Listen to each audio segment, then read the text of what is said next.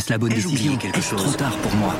Prenez vos décisions d'investissement avec le soutien de Clarity AI. Gérez votre portefeuille tout en lui assurant une croissance durable grâce à l'association d'une IA puissante et d'une grande expérience de l'industrie. Notre technologie augmente l'efficacité des processus réglementaires, y compris ceux liés à l'article 29 de la loi Énergie-Climat. Réduisez les risques et atteignez vos objectifs de durabilité en vous basant sur des faits vérifiés et des méthodologies transparentes. Clarity AI, la technologie au service des décisions humaines. Rendez-vous sur clarity.ai et passez à l'action dès aujourd'hui.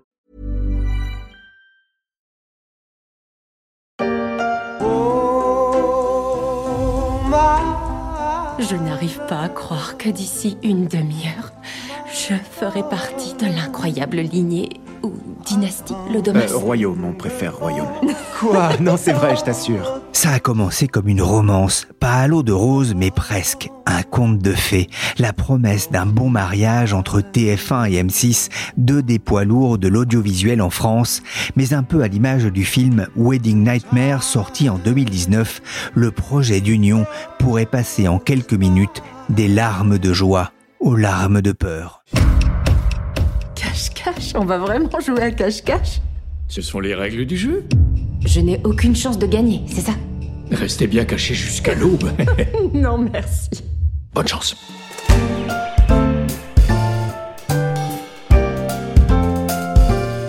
Je suis Pierrick Fay, vous écoutez La Story, le podcast d'actualité des Échos, et on va vous expliquer pourquoi TF1 et M6 jouent gros en ce début de semaine face au maître du jeu, l'autorité de la concurrence.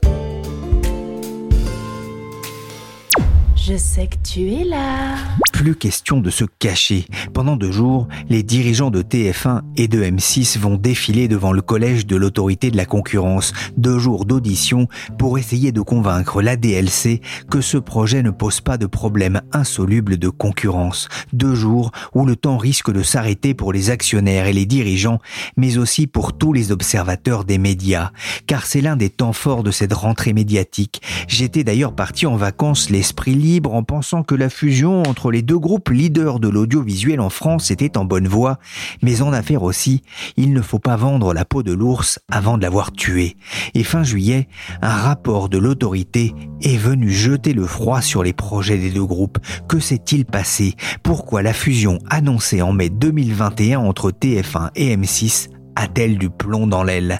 Pour essayer de comprendre, j'ai fait appel à Marina Alcaraz et Fabio Benedetti, journalistes au service high-tech média des Échos. Bonjour Marina. Bonjour Pierrick. Bonjour Fabio. Bonjour Pierrick. D'abord, on va le rappeler Marina, mais pour quelles raisons TF1 et M6 voulaient-ils convoler en juste noces ? Alors enfin, dans leur discours depuis quelques mois, il y a vraiment une nécessité, une urgence à s'associer. Martin Bouygues parlait même d'un enjeu de souveraineté. L'idée, c'est que face à la concurrence des géants comme Google, Facebook, d'une part sur la publicité numérique, mais d'autre part dans le domaine de la vidéo à la demande par abonnement, Netflix qu'on sort, Disney+, Amazon Prime Video, etc., les groupes français ne peuvent plus, enfin en tout cas c'est leur argument, ne peuvent plus jouer seuls dans cette cour des grands. Le modèle économique de la télévision a été mis à mal et en fait leur argument repose sur plusieurs points, notamment le fait que les télévisions traditionnelles risquent d'être marginalisées, alors que ces géants dont je parlais de vidéos à la demande type Netflix, etc., ont des milliards pour investir sur les programmes, on l'a vu récemment sur l'histoire de House of Dragons. Ils maîtrisent toute la chaîne de valeur, par exemple Amazon a acquis les studios MGM. Ils gardent leur production et leurs meilleurs talents pour eux-mêmes. C'est-à-dire quand Netflix fait des accords avec Omar Sy, quand Netflix fait des accords avec l'écrivain Harlan Coben. Clairement, ils cherchent à les avoir pour eux-mêmes et à pas les faire travailler pour d'autres. Et en plus, ces gens-là entrent dans le terrain de jeu des acteurs traditionnels avec une concurrence de plus en plus forte sur vraiment les terrains de jeu qui faisaient les spécificités des chaînes en clair. Typiquement, je pense au sport. On a vu l'acquisition des droits de la Ligue 1 par Amazon. On a vu les matchs en soirée par Amazon, également de Roland-Garros, et également du divertissement. En plus, Netflix, Disney+, etc. sont en train d'introduire des offres à la publicité.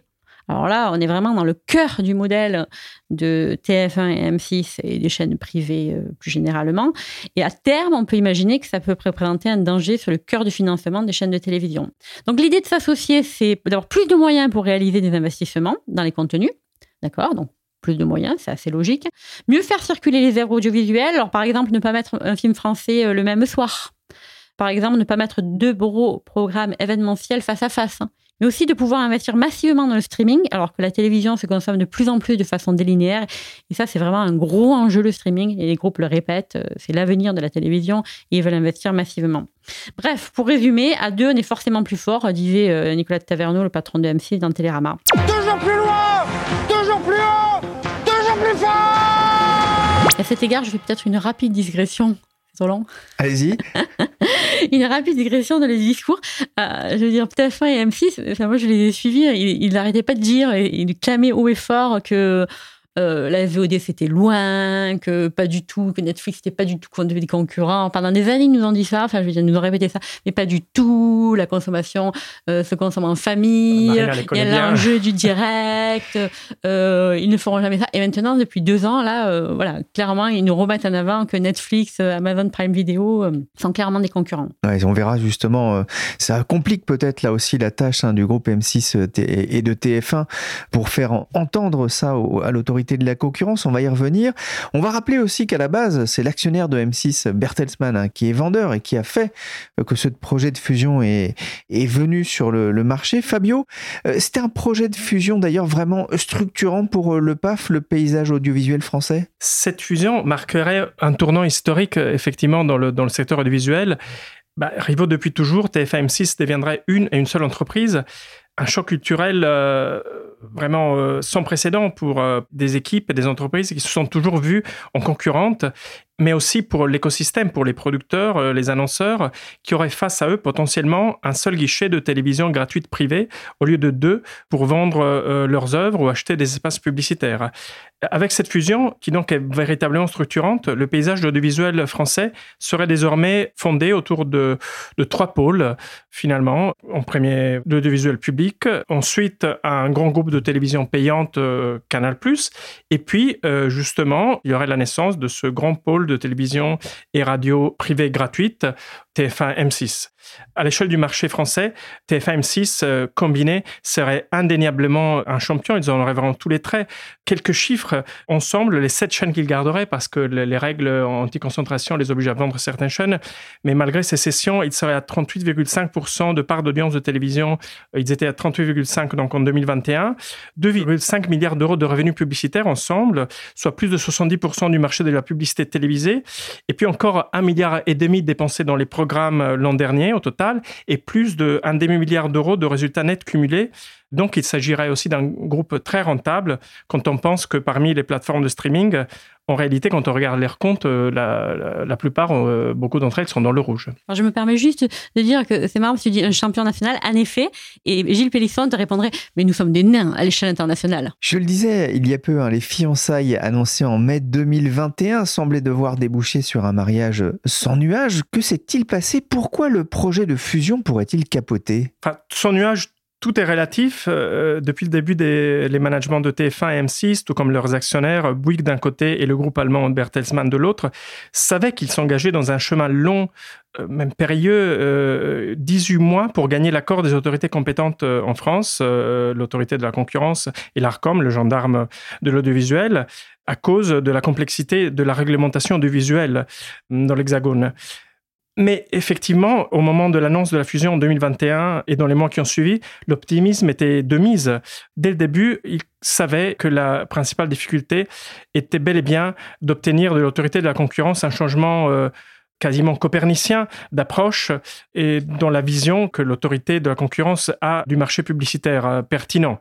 En effet, le groupe combiné TF1 plus M6 représente plus de 70% du marché publicitaire télévisé et donc est clairement en position dominante si on regarde spécifiquement ce marché. Or, selon les partisans de la fusion, le monde a changé depuis 10 ans. Il faudrait regarder plutôt de l'avant et pas faire une analyse rétrospective du marché.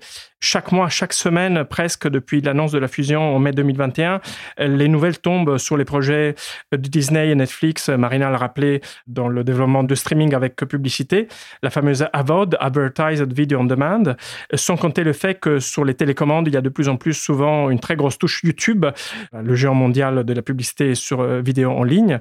Donc, selon les partisans de la fusion, il faut bien élargir le marché publicitaire de référence à toute ou partie de la publicité vidéo en ligne. Et à ce moment-là, la part de marché de TF1 M6 réunie serait bien moins prépondérante. Donc, ces difficultés étaient connues, mais les managements avaient été vraiment très optimistes quand ils ont annoncé la fusion dans les mois qui ont suivi. Seulement, voilà, fin juillet est tombé un premier coup près, une douche froide pour TF1 M6. Le premier rapport des services d'instruction de l'autorité française de la concurrence a été en réalité défavorable. Ce document n'est pas public, mais il soulève des problèmes significatifs, apparemment.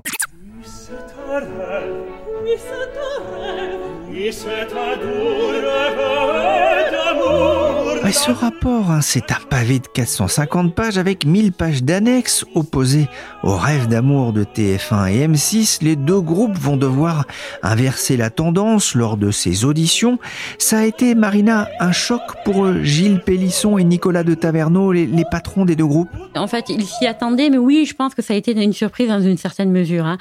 Pour reprendre une métaphore télévisuelle, on a brutalement pris conscience que les deux groupes ne seraient pas mariés au premier regard. J'ai vraiment eu le coup de foudre au premier regard. Non mais c'est un truc de dingue, mais il est trop beau. Je dirais pas que c'est le coup de foudre. Qu'est-ce qu'il y a ? Comment ça, qu'est-ce qu'il y a ? Je me marie.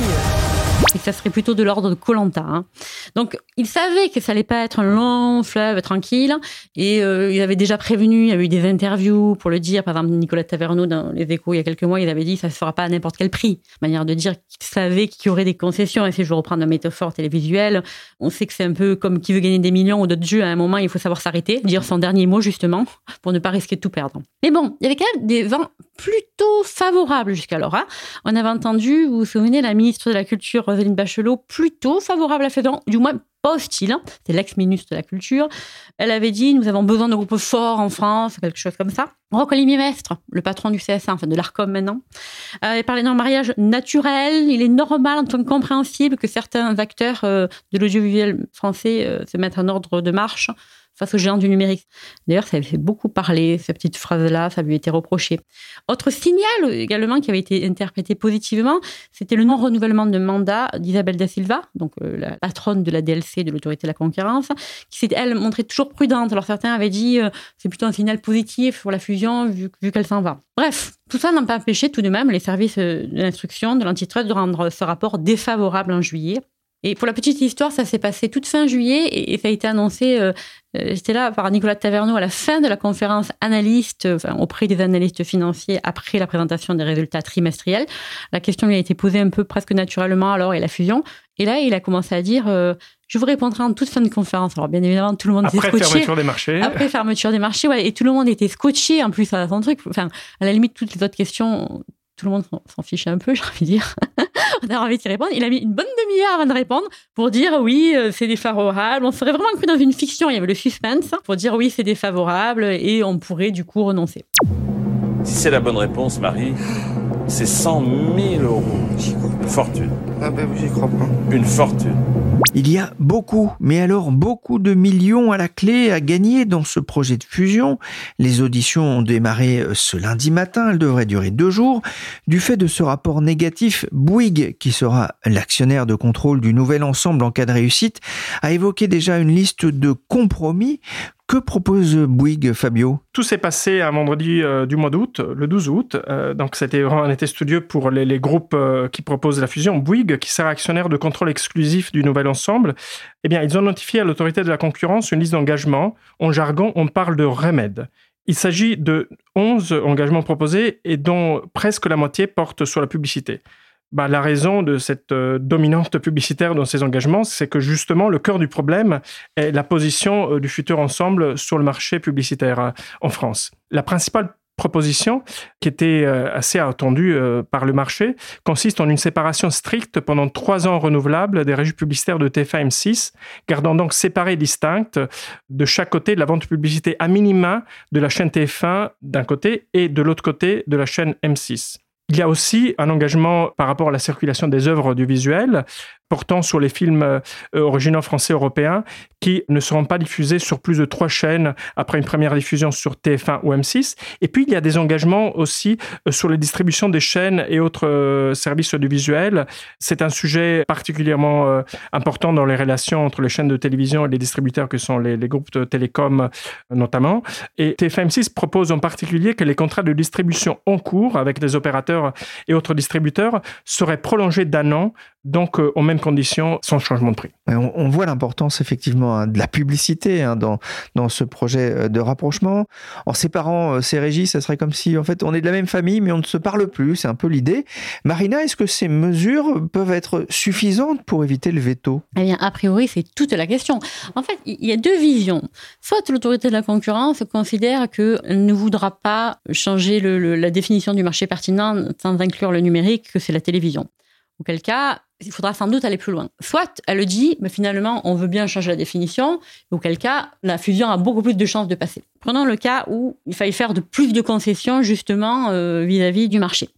Il semble que Bouygues et M6 soient carrément prêts à aller plus loin dans leurs concessions. Vraiment, ils sont capables, je vais reprendre un peu la métaphore de Taverneau qui dit on ne veut pas faire chambre à part, mais ils sont prêts, toujours est-il, à se déshabiller un peu plus pour leur nuit de noces. Et ils sont bien conscients des réserves possibles, et lundi, mardi, ils devraient préciser, peut-être, voire même quelques jours après, ils pourraient préciser, aller plus loin dans leurs engagements en fonction des réserves et en fonction des questions de la DLC, donc pour ces journées cruciales. On va le voir donc, dans les jours qui viennent ou dès mardi, mais a priori, pour préciser certaines choses, par exemple, aller plus loin sur la durée de certains engagements publicitaires qui pourraient être portés à 5 ans, bien séparer la publicité non linéaire également dans les régies, bien séparer les régies des petites chaînes, de la TNT, quand on dit petites chaînes, c'est TMC, W9, etc. Alors, selon nos infos, pour l'instant, les mesures annoncées sont vraiment dans l'enveloppe des synergies. Les synergies, ils les avaient annoncées en mai 2021, c'était 250 à 350 millions d'euros, ils les avaient annoncées au marché. Alors, pour l'instant, les mesures qui ont été annoncées en août, elles sont dans cette enveloppe de l'énergie, c'est important. Et c'est important, en fait, pour savoir, est-ce qu'ils vont aller plus loin ? Est-ce qu'ils sont prêts à dire, on oublie les synergies, quoi ? Il y a vraisemblablement clairement des lignes rouges. Taverneau l'a bien dit et répété récemment à Télérana. Il est hors de question de faire chambre à part et de ne pas consommer le mariage. La vente de M6, qui selon nous était vraisemblablement imaginée par le collège de l'autorité de la concurrence, semble vraiment être une ligne rouge. Et le collège doit se réunir dans une composition élargie avec des experts venus de l'extérieur. C'est au sein de cette instance que tout va se jouer. Quand on interroge les gens du marché, quand même, j'ai vraiment le sentiment que c'est pas gagné. Quand on interroge à la fois les concurrents, les observateurs, etc., clairement, c'est pas gagné. Et quand on interroge les avocats, là, ils nous disent qu'ils ont rarement vu, voire même certains m'ont dit « jamais vu », le collège aller contre le rapport des services. Alors, il y a quand même un feu vert avec des conditions du collège, reste carrément possible. Enfin, je veux dire, c'est le collège qui est souverain, ce ne sont pas les services, c'est vraiment le collège qui est souverain. Il y a aussi une autre possibilité, le gouvernement pourrait sauver finalement la fusion TF1-M6, il pourrait sauver l'opération au nom de l'intérêt général via ce qu'on appelle un pouvoir d'évocation. Ça a été un cas d'école, William Sorin, en 2018. Mais même si les pouvoirs publics sont montrés favorables à ce mariage, on en parlait tout à l'heure, ça semble vraiment politiquement compliqué d'aller contre une autorité indépendante, d'autant qu'il n'y a pas un risque de faillite à court terme, là, clairement. Ce serait compliqué en termes d'image à l'international, notamment vis-à-vis de la Commission européenne, et ça donnerait des arguments à ceux qui voudraient attaquer ensuite la décision en justice. Et il y a quelques jours, justement, la ministre de la Culture a été interrogée sur ça, donc Emma Abdoumlac, elle a dit en substance, l'État ne se mêle pas de ça, c'est un mariage privé, même si je comprends la logique, je suis attentive à l'impact, voilà ce qu'elle a dit. La question lui a été directement posée sur le pouvoir d'évocation, on lui a demandé si Bruno Le Maire pouvait-il intervenir, et elle a dit, on n'en a pas parlé. La DLC recevra notamment Netflix, les annonceurs, mais aussi les opérateurs télécoms et quelques concurrents comme Énergie et France Télévisions. La patronne de France Télé, qui avait d'ailleurs affiché son soutien au rapprochement de ces deux concurrents lors d'une audition devant le Sénat. Nous avons besoin d'avoir des concurrents privés en bonne santé, avait déclaré Delphine Ernotte. Nous devons défendre le média télévision dans un monde où l'offre de médias ne cesse de s'élargir. Fabio, quand l'autorité rendra-t-elle son verdict ? Après les auditions donc, qui sont prévues ce lundi et mardi, l'autorité s'est engagée à publier sa décision à l'automne, a priori à la mi-octobre. Il s'agit d'un calendrier serré, car pour respecter la réglementation anti-concentration française dans l'audiovisuel, le changement de contrôle de M6 et la nouvelle configuration donc capitalistique du groupe doit être notifié à l'ARCOM, le gendarme de l'audiovisuel, avant le début de la procédure de renouvellement de la fréquence de la chaîne M6. Qui est elle, donc cette procédure de renouvellement de l'autorisation à émettre, elle doit se dérouler au printemps. Donc, il faut vraiment aller très vite, sachant que à partir du moment où le renouvellement de la fréquence M6 aura lieu au printemps, eh bien, cela va figer le contrôle capitalistique de la chaîne M6 pendant 5 ans. Pour son voyage de noces, Geoffrey avait envie de faire beaucoup trop de choses avec sa nouvelle femme. On va courir, on va se jeter dans le sable, on va se baigner, on met les maillots. Tellement de choses qu'il en a même oublié de faire une autre activité. Je suis un petit peu dégoûté que ce soit notre dernière soirée. On n'a pas fait l'amour. Séparé au premier regard de l'autorité de la concurrence, que se passera-t-il en cas d'annulation du mariage? Alors, Fabio, d'abord pour M6. Il y a des conséquences quasiment à tous les niveaux. D'abord, pour respecter la réglementation anti-concurrence, les fameuses règles de 86, qui limitent à 7 le nombre de chaînes détenues par un seul groupe, TF1 M6 s'était engagé à vendre les chaînes Sixter et TFX au groupe Altice et aussi à remettre à l'ARCOM la fréquence de Paris Première, qui est aujourd'hui opérée par une des chaînes donc, du groupe M6. Mais il s'agit de décisions qui sont subordonnées à la réalisation de la fusion TF1-M6. Donc, si la fusion ne se fait pas, ces ventes tombent à l'eau. Puis par ailleurs, la sortie de France Télévisions de Salto, la plateforme de streaming codétenue par le service public avec TF1 et M6, eh bien, cette opération aussi est conditionnée à la réalisation de la fusion TF1-M6. Et donc là aussi, elle serait caduque. Puis pour Bertelsmann et sa filiale RTL Group qui contrôle M6, il serait très difficile de se retourner, trouver un autre repreneur en seulement quelques semaines ou quelques mois, car justement, toute session doit être bouclée avant le renouvellement de la fréquence de la chaîne M6 qui est prévue au printemps. On voit bien hein, que c'est un mécano qui concerne une grande partie, là aussi, des médias en France. Marina, TF1 se prépare aussi à cette hypothèse? Oui, alors pour l'instant, vraiment, personne ne va en parler. Hein. C'est un peu un blackout quand on interroge les groupes. Alors, vraiment, on sent que clairement, oui, n'imaginez pas. Mais quand même, Gilles Pélisson lui-même avait dit lors de la présentation des résultats trimestriels en juillet, on a un plan B. Donc, c'est-à-dire, il a émis l'hypothèse qu'il y avait un plan B, même si cette alternative reste mineure. A-t-il dit, si le rêve de créer un champion national, je reprends son terme de rêve, ne se réalise pas, il existe un plan B qu'il n'a pas voulu vraiment dévoiler. Enfin, je veux dire, en même temps, en termes de timing de communication, ça serait délicat de dire on a un plan B, alors même qu'on passe devant la DLC pour donner les arguments du plan A. Alors, cette alternative, on ne sait pas quelle est-elle. Difficile à dire. L'international, peu de chance. Je veux dire, j'y crois pas trop. TF1 n'a jamais fait vraiment d'international. Donc, on l'imagine mal aujourd'hui racheter une grande chaîne à l'international. Mais bon, on ne sait jamais. Peut-être une poursuite de stratégie d'investissement de diversification. On a vu New One dans la production, c'est plutôt une réussite. Même si, dans le cas du digital, avec l'achat, puis la revente d'Au Féminin, Marmiton, d'Otissimo, etc., Rewall, c'est loin d'être une réussite, pour ne pas dire un échec, vu le prix de vente et vu la dépréciation qui passait. Donc, clairement, dans tous les cas, il faudra faire quelque chose. Je veux dire, il faudra prouver au marché qu'on est capable de vivre en célibataire, après avoir dit pendant des mois et des mois que cette fusion était une question presque de survie. Cette incertitude intervient à un moment compliqué pour les deux groupes privés. Il y a des inquiétudes aussi en cette rentrée sur la santé du marché publicitaire. Alors, il faut quand même rappeler que les résultats des deux groupes présentés en juillet, les résultats trimestriels, sont solides. C'est-à-dire, il n'y a pas... on parle d'une question de survie, mais je veux dire, leurs résultats ne fait pas du tout écart. On n'est pas du tout dans Survivor, là, sur cette histoire-là. Les deux groupes ont présenté des résultats trimestriels supérieurs sur certains indicateurs aux attentes des analystes. Le TF1, par exemple, a affiché une marge de plus de 20% au deuxième trimestre. Clairement, on n'avait pas vu ça depuis des années. Toutefois, compte tenu du contexte macroéconomique, guerre en Ukraine, inflation, l'une des grandes questions de rentrée, c'est l'impact de cette conjoncture dégradée sur les marchés publicitaires, sachant que le marché publicitaire est extrêmement dépendant du contexte macroéconomique. En juillet, lors de la présentation des résultats trimestriels, le TF1 s'est montré relativement confiant sur la rentrée publicitaire, alors que M6 avait été plus prudent, plus circonscrit. Ils avaient dit il faut faire attention, enfin ils avaient appelé une espèce de vigilance. Peut-être parce que, à la différence de TF1, M6 n'a pas la Coupe du Monde et que TF1 a la Coupe du Monde bientôt au Qatar, qui devrait doper les revenus publicitaires de TF1.